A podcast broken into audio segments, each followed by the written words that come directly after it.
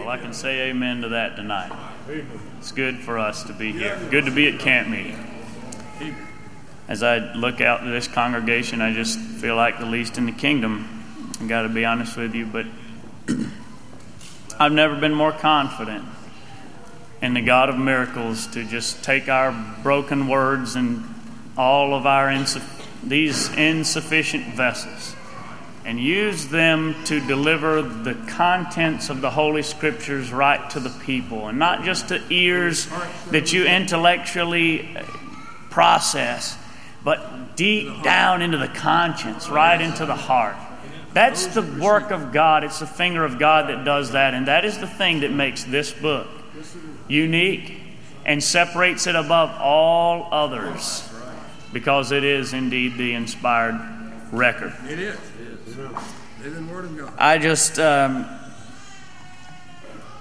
thought I would read you a passage that's been on my mind of late, and um, it's found. You all be familiar with this that read your Bible. It's found in the fourth chapter of St. John. If you have your Bibles tonight and you'd like to read along, that would be fine. Of course, if you don't, that's fine too. But I ask not that you listen to me because I'm standing here, but this is for us. It really is for us. I couldn't conceive all the needs that are represented here tonight. I see the people filing in, the different ones, and I don't know all the situations. I couldn't possibly address everything that uh, everyone needs. I don't know. I don't know, but God does. God knows. And through His Word, it's a miracle that he can use the foolishness of preaching to attend and minister to each and every one. It is the balm that is in Gilead.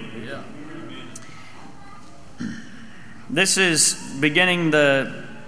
Let me begin here at the top of the chapter.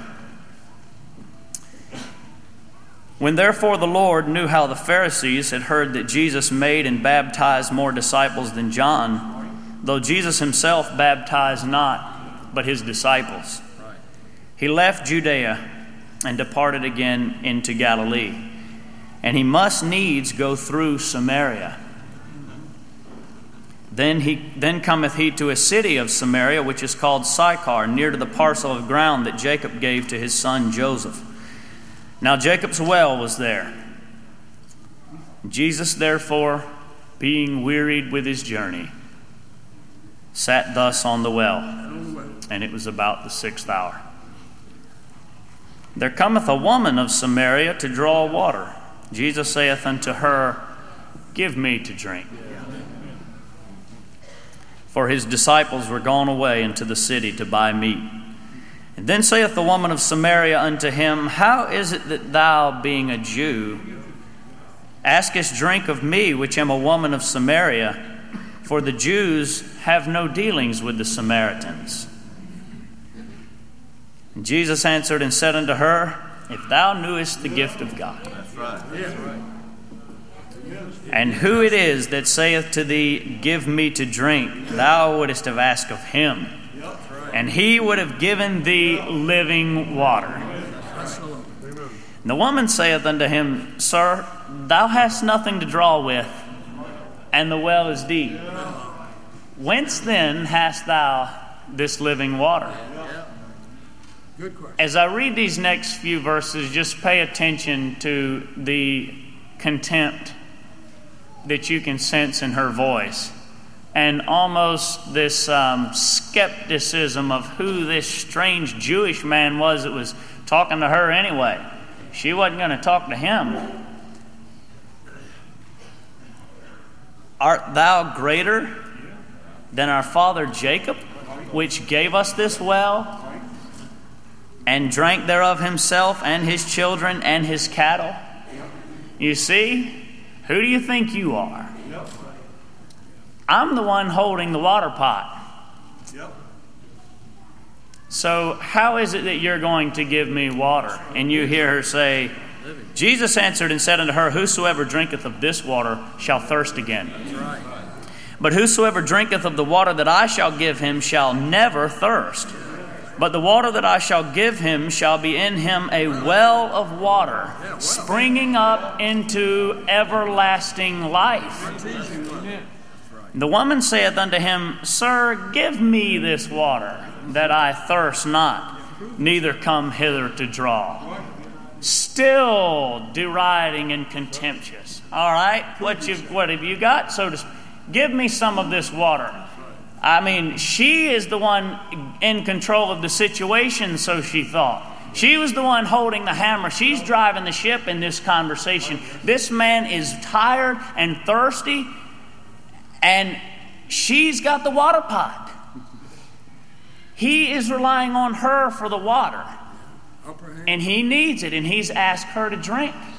So, in this, as this conversation begins to evolve, you see her very confident and very, she is holding the hammer, so to speak. I don't know who this man is, but I know one thing. He wants what I've got, and I don't have to do what he says. He's, he's the one begging for me, he's asking me. And now he's telling me about this living water. So she says, uh, Yeah, give me some of that. I'd like to not ever have to come back here with no expectation of what he might say. Listen. And Jesus saith unto her, Go, call thy husband, and come hither. The woman answered and said, I have no husband. Jesus said unto her, Thou hast well said, I have no husband, for thou hast had five husbands,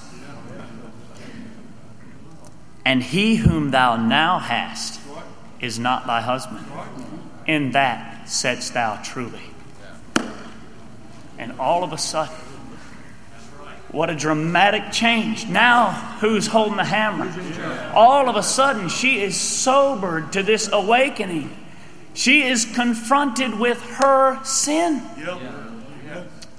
Here, all this time, she's going about her life, going about her day, going to get her water. The sin is in her life, and she's not aware of it. And it was necessary, and this story does personify the compassion that Christ had to reach out to her. But in that compassion, he never compromised the message that the sin that was in her life was not going to be acceptable. And that was the first thing she had to deal with before she could continue to even talk to this man. The first thing he says, he raises the flag there is sin in your life. Amen. And not just a little bit.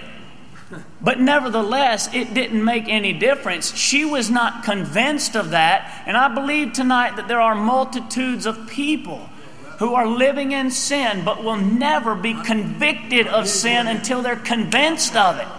And that is why when we stand in the pulpit, God help us with His, if we're going to follow these examples of these men in the scriptures, it is necessary. You must tell the people that they are sinful and that sin is not going to make it with God.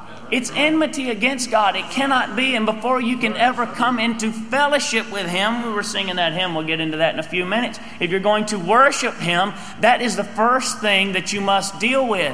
So it's not a statement a judge of being judgmental or being harsh or being critical like some Pharisee, but you must understand that if there is sin in your life, it has to be dealt with. It has to go.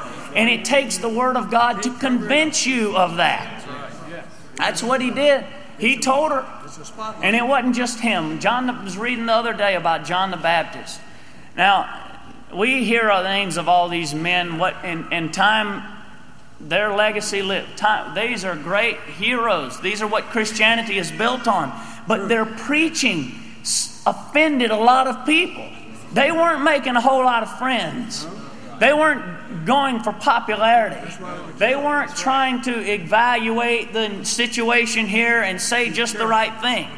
They spoke what God gave them, and the thing was that He preached repent.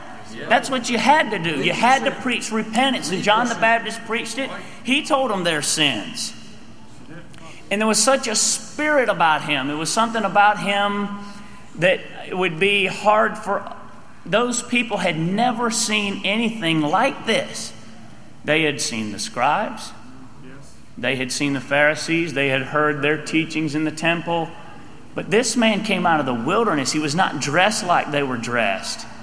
He was of a diff- cut from a different cloth, and there was something about him, there was something about his message that was convicting. It convinced them that they were sinners. And under such preaching, the people cried out, What shall we do? And the publicans cried out, What shall we do? And the soldiers cried out, What shall we do? And that was the reaction from all of the people What shall we do? Because we're convicted, we're condemned. We realize that we're in our sin, we're sinners. And therefore, that had to be dealt with. Now, all of a sudden, we're back to this woman, and she is talking to Christ here. And she, who is enjoying this, having the little bit of authority in this position, all of a sudden now she realizes right away this is no ordinary man. The, you know why? It was true. That's why. That's why it cut her right here. That's why she didn't get all throw up and ready to fight and get all offended. It was true. And she couldn't say anything. You couldn't resist that. It was something to that that made her realize. And here's her next comment Sir, I perceive that thou art a prophet. She got the picture. So, I would like for us to. There so, seems like there's so many tonight wandering around, going about their life, going about their day. Same thing. No conviction, no condemnation. But if you could see your sin like God sees it, and you all who have ever experienced genuine conviction of sin will remember that. And some of you who, like myself, were young, young teenagers running around here on this campground, like a lot of you that are out here listening to me tonight are, and never understanding, never convinced. But when I saw my sin like God saw it, it was as black as the pit of hell. And that's the way I felt. You know why? Because it was true. That's the way it was. Guilty, condemned. And it didn't matter that I didn't have a criminal record and a long list of sins of years like this woman. I was condemned. I was convicted. And I needed a Savior. I had to be saved. And that's when he wrote, he wrote over there to Titus. Where read that scripture today. Just bar excuse me just a second. I'm going to read you just a couple of verses. We ourselves also were sometimes foolish. Let's keep this in mind, brothers and sisters. Disobedient, deceived, serving divers lusts and pleasures, living in malice and envy, hateful and hating one another. But after that, the kindness and love of God our Savior toward man appeared, not by works of righteousness which we have done, but according to His mercy, He saved us. And that was the difference that we that makes me a vessel fit that God could actually use. That the, He that sitteth on the circle of the earth, brother read that passage last night at the service last night could actually reach down and operate on the, that corrupt heart, that carnal, and take such an insignificant and look out at the millions of all the earth and sit down and take time. And I want to show you something. Come up hither. I've got more for you. That God could actually do that with a vessel such as me is the greatest miracle. You can say there's people talk of where's the miracles and all that. I'm, I'm serious. There are plenty. They're evident. Yes, God's busy. Let me we were singing that hymn a minute ago, brethren, we have met to worship. Let's talk about that for a minute. The story continues. Since this woman realizes that this man is a prophet, is no ordinary man, he's obviously in touch with God she has a question for him. See, there had been this dispute for many, many generations between the Samaritans and the Jews. It had gotten so bad that the two were not even speaking, and this is why she was so curious about why this man would even talk to her and to start with. So that's immediately where she goes, and she asks him this question Our fathers worshipped in this mountain, and ye say that in Jerusalem is the place where men ought to worship. Jesus saith unto her, Woman, believe me. The hour cometh when ye shall neither in this mountain nor yet at Jerusalem worship the Father. Ye worship, you know not what. We know what we worship, for salvation is of the Jews. But the hour cometh, and now is, when the true worshippers shall worship the Father in spirit and in truth. So her question is where are we going to? This is a big dispute about location. Where are we going to worship? We say it's here. Our fathers worshiped here. The Jews say it's over here. Tell me what the truth is. And his answer was neither here nor there. Option C is not on the map. It was not a physical location. The hour cometh, and now is when the true worshipers will worship the Father in spirit and in truth. That implies to me that there must, if there are true worshipers, there must be false worshipers. If you have true worshipers, you must, by definition, have false worshipers.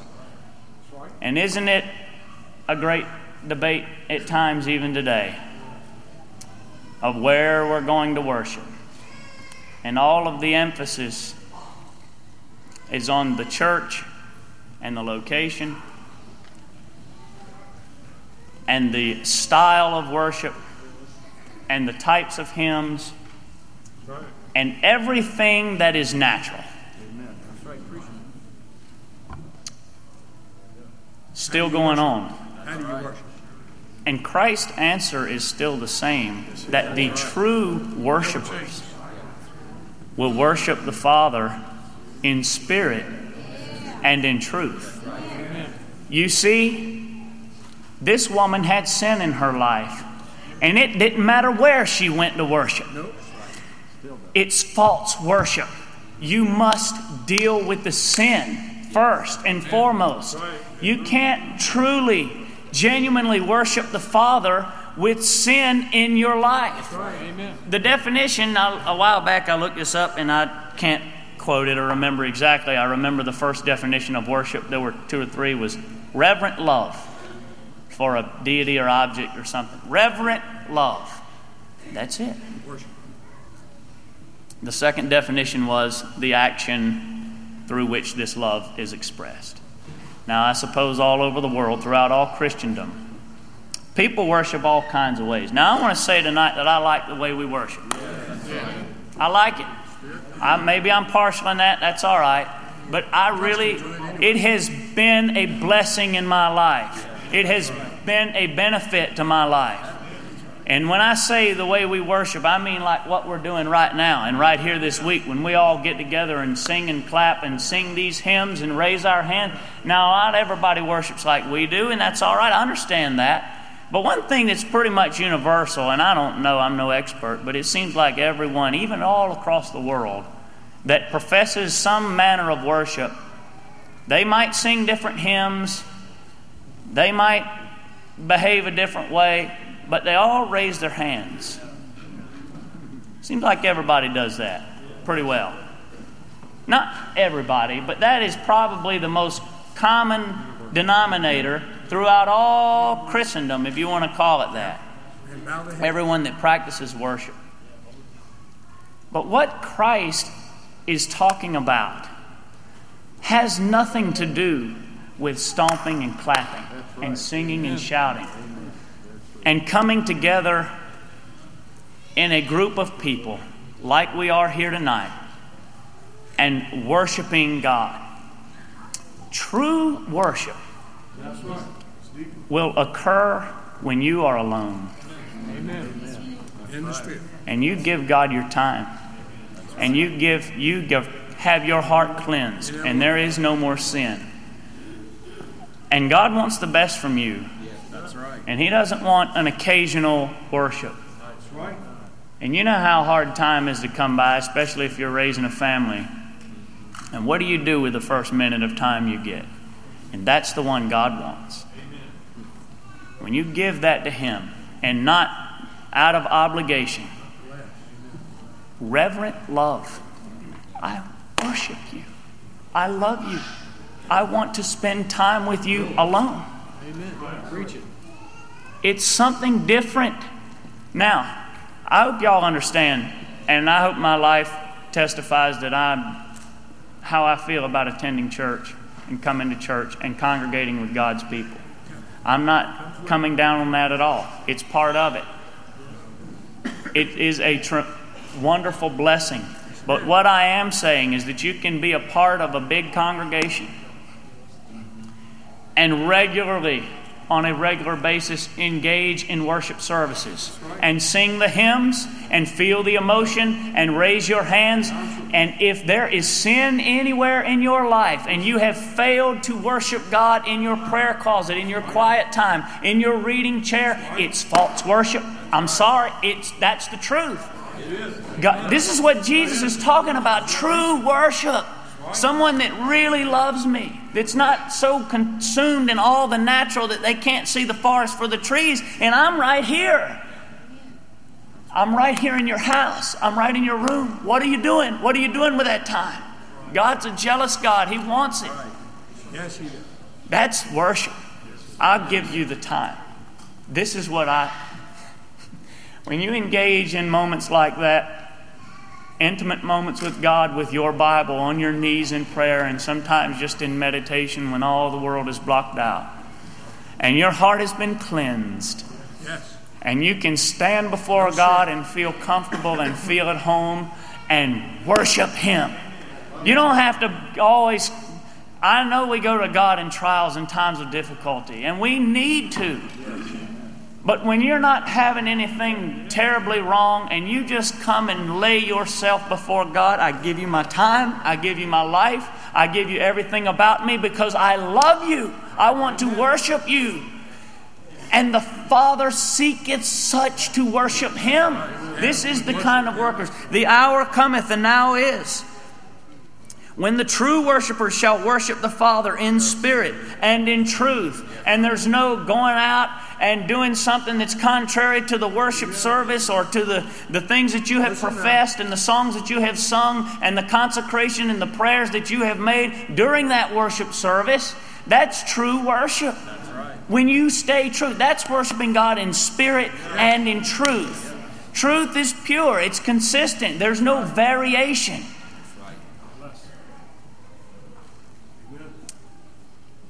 God is a spirit, and they that worship him must Absolutely. worship him in spirit and in truth.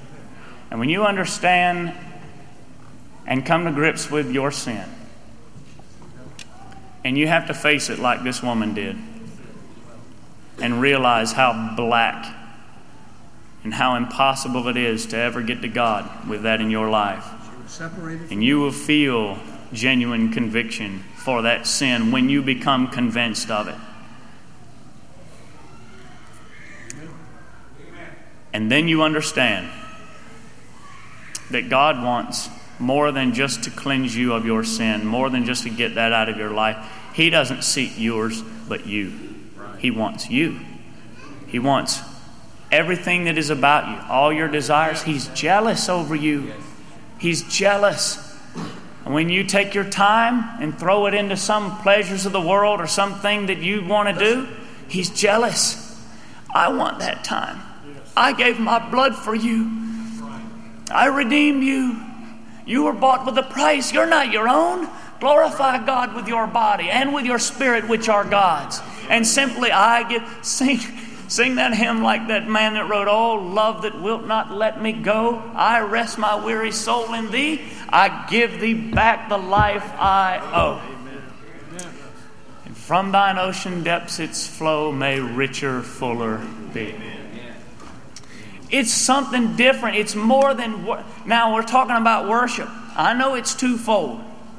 But remember this you haven't done the whole job when you come to church a certain number of times a week and sing the hymns and pray and shout. God has more for you.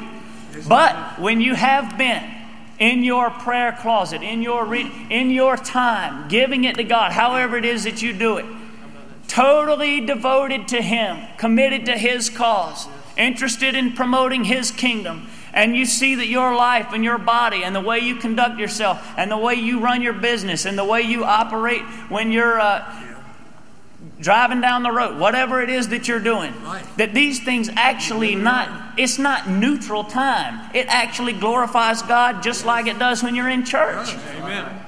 And then you congregate with a group of like minded believers. Yeah, you have a testimony. And you take these books and sing these hymns that were been some have been written for hundreds of years and sung by millions of believers. And your heart tunes in and God comes. This is his will. And this is what he is seeking for. And listen, I want to tell you, y'all who a number of you have an increased zeal of late for the Word of God and for congregating together, and I thank God for everyone. And a number of the younger people have been getting together and holding Bible studies, and as Brother Steve mentioned, having prayer meetings like they did out today. And it is a wonderful thing, and I want to do what I can to promote such activity. But I want to tell you all the Bible studies in the world cannot substitute your own personal time with God's Word. You've got to have it for yourself. You have to. God is a spirit. And when you congregate with a bunch of people, it's a great time. But I want to tell you, the emphasis can shift. Not even on there are distractions, and the emphasis can shift from this to what's going on here. And I'm not saying that it always does. Again, God has a plan. But what I am saying is that you, if that is all the reading time and the praying time that you get, God wants more than that. He wants you. And you can give Him right there in your town where you live, right in your house, in your current circumstance. You have time to give to God. I know things are busy, and if you let the devil do it, he'll keep you busy from daylight to midnight. And you'll come to bed so stressed out and so tired you don't have time to read a couple of verses. Uh, I got that out of the way and go back at it again in the morning. And God is wanting more. I want true worship some, some time that you consecrate to Him and just for no other reason say, God, I love you because you're worthy. Worthy is the Lamb. Worthy is the Lamb. The woman said unto him, I know that Messiah cometh, which is called Christ, and when he is come, he will tell us all things. Jesus saith unto her, I that speak unto thee am he. And upon this came his disciples. Now remember, they're gone to the city to buy meat. They were not there. Jesus is sitting there at the well talking to this woman, and don't forget that he's thirsty, and he's hungry, and he's tired. He doesn't feel like preaching a sermon, but he did. And thank God that he did. He preached to multitudes of people. He stood in a boat one time, looked out on the multitudes, had compassion on them, preached to multitudes. He preached to publicans. He preached to harlots. He preached to Pharisees. He preached to people of all description, and it didn't matter if it was thousands of them or if it was just one. And what a challenge that is. It challenges me. One on one. Because if all the preaching that we do is from the pulpit, we haven't done the whole job. That's, that's for me right there. Upon this came his disciples and marveled that he talked with the woman. Yet no man said, What seekest thou, or why talkest thou with her? The woman then left her water pot Didn't need it anymore. and went her way into the city. Left her water pot. Wait a minute. Remember? She was the one holding the water pot. She had the means, but Jesus had the water. You see the difference? What'd she care for the water pot? Living water, something different, something that she couldn't see. All of a sudden, the guilt was she had met a man that told her all she ever did. This was the Christ. It didn't matter that she didn't have water to take back that day. There was something more precious, more in it, just something that resounded in her. When she went back, she started saying things these people had never heard from this woman. Come see a man that told me all things. This is the Christ. and was such an unfit and unworthy and unlovable person, God had turned a preacher out of that woman. And she went back and began to tell people, This is the Christ. This is the Christ. Look what he's doing for me. Come see a man that told me all things which ever I did. Is not this the Christ? Then they went out of the city and came unto him. And in the meanwhile, his disciples prayed him. Now she's gone into the city and she's left her water pot. She'd been digging with that water pot all those years, every day. How many of you all tonight have been doing that? every day, all the time, consciously or unconsciously, using the mean natural, temporal means, using something, an instrument of Satan, an instrument of sin, to seek for that water. And you can bail and bail and dip and dip, and year after year, you will never find it that way. When she left her water pot, it was of no value to her anymore. When she left the natural, all of a sudden she didn't need the water that was down in the well. She wanted what that man had living water. It was something different. And you see, you, it's evident. And listen, this is what the world will give you. This is what the world offers you. It's what it wants you to have uh, every day. It's paraded out here before you. There are more, it is just countless. It's astounding. The instruments, the devices that are paraded in front of you, all leading down that, uh, to pursue that happiness or that good time or that pleasure or that satisfaction. And it's just natural it will never find it going down that way. And yet, that's what people are working for. That's what, that's what everybody wants. Let me finish this, finish this text. So the disciples come back, and in the meanwhile, his disciples prayed him, saying, Master, eat. And they come back, they've got their meat, and knew the man, they were taking care of him. They knew he was hungry. But he said unto them, I have meat to eat that ye know not of.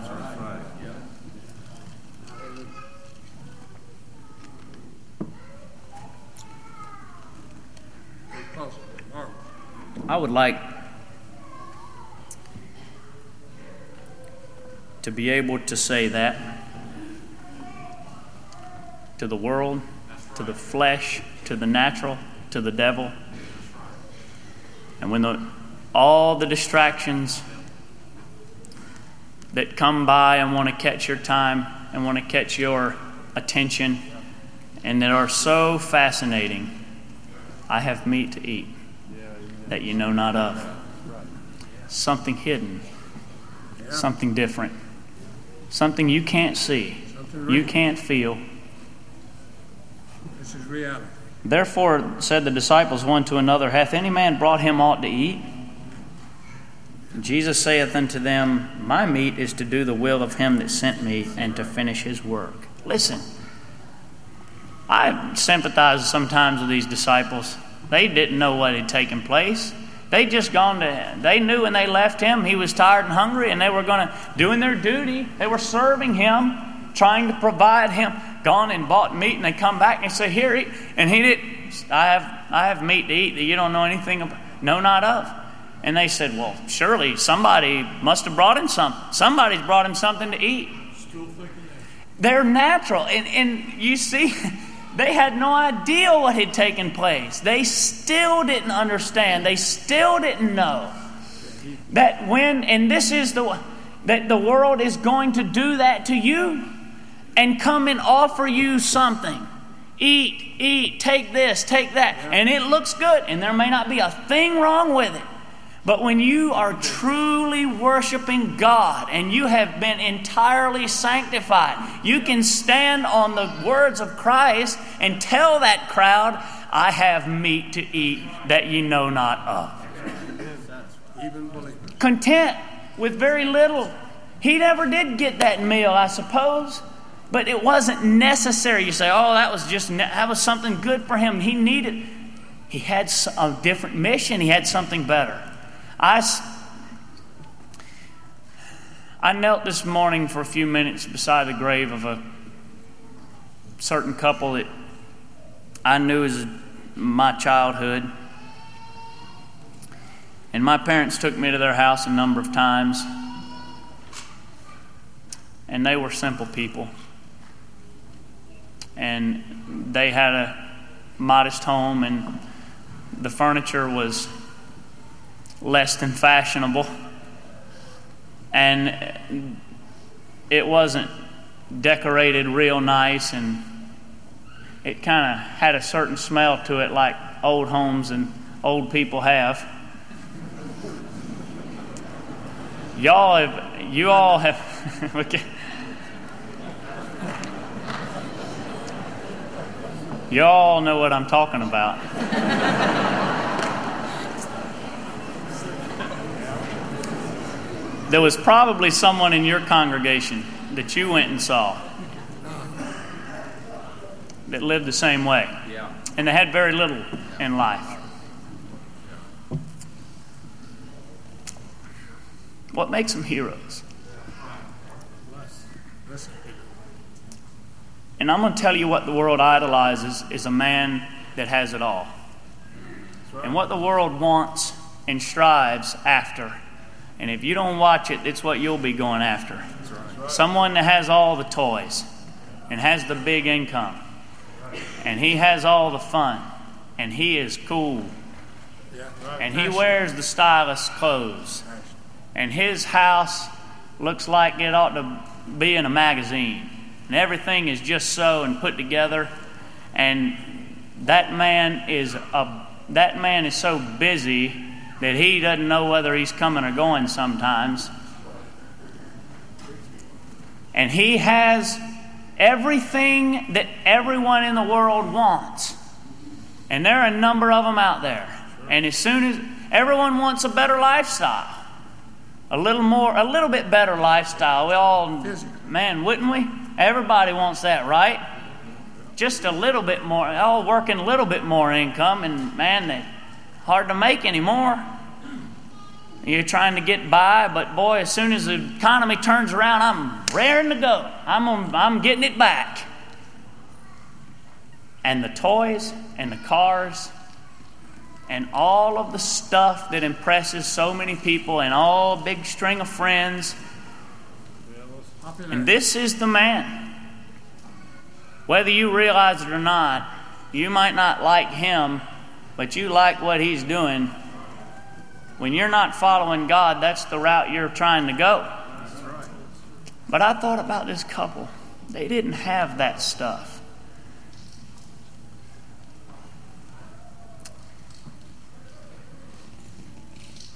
It was almost as they didn't know a thing about extravagance and a lifestyle of luxury. Even at times later in life when maybe they could have afforded a little bit better, they had no need for that. They didn't go, they lived as just as frugal as they could. They had born, born through hard times and all. You tell me that, well, they came up in the Depression and all this stuff. And that's true, and that does breed a different kind of people. But what I submit to you is the reason they didn't have all the stuff is because they didn't need it. They had the, the thing that it was intended for. Here's the woman with the water pot. She's going for the water. I've got the water pot. You need the water. You're the one that's thirsty, not me. I've got the water pot, see? And she had the water pot, but Jesus had the he had the thing she was trying to get. What did she he didn't need that water. What did he need that for? And there was isn't that the is it why is it that it's so hard to grasp and so hard to see?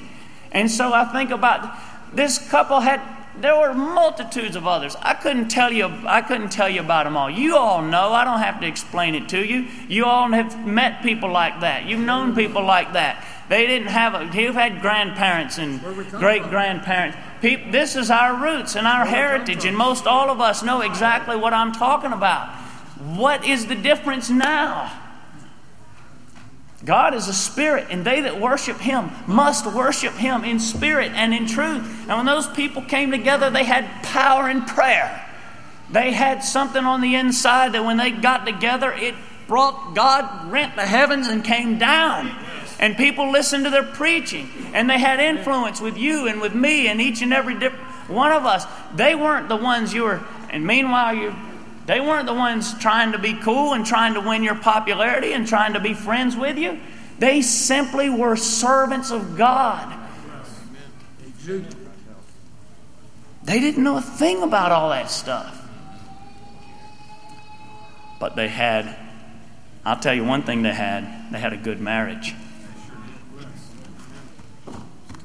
You know how few people do? I'm not talking about the kind of marriage that just works out the problems and avoids divorce.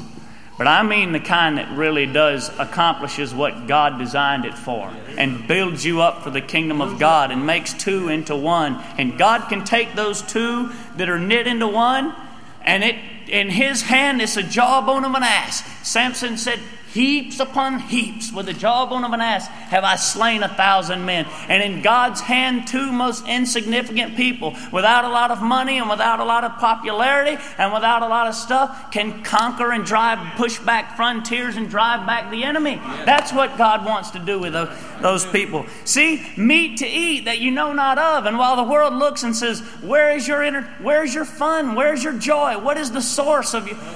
What sustains you? Why you y'all aren't having any fun. Y'all aren't doing and all of a sudden he says, I have meat to eat that ye know not of.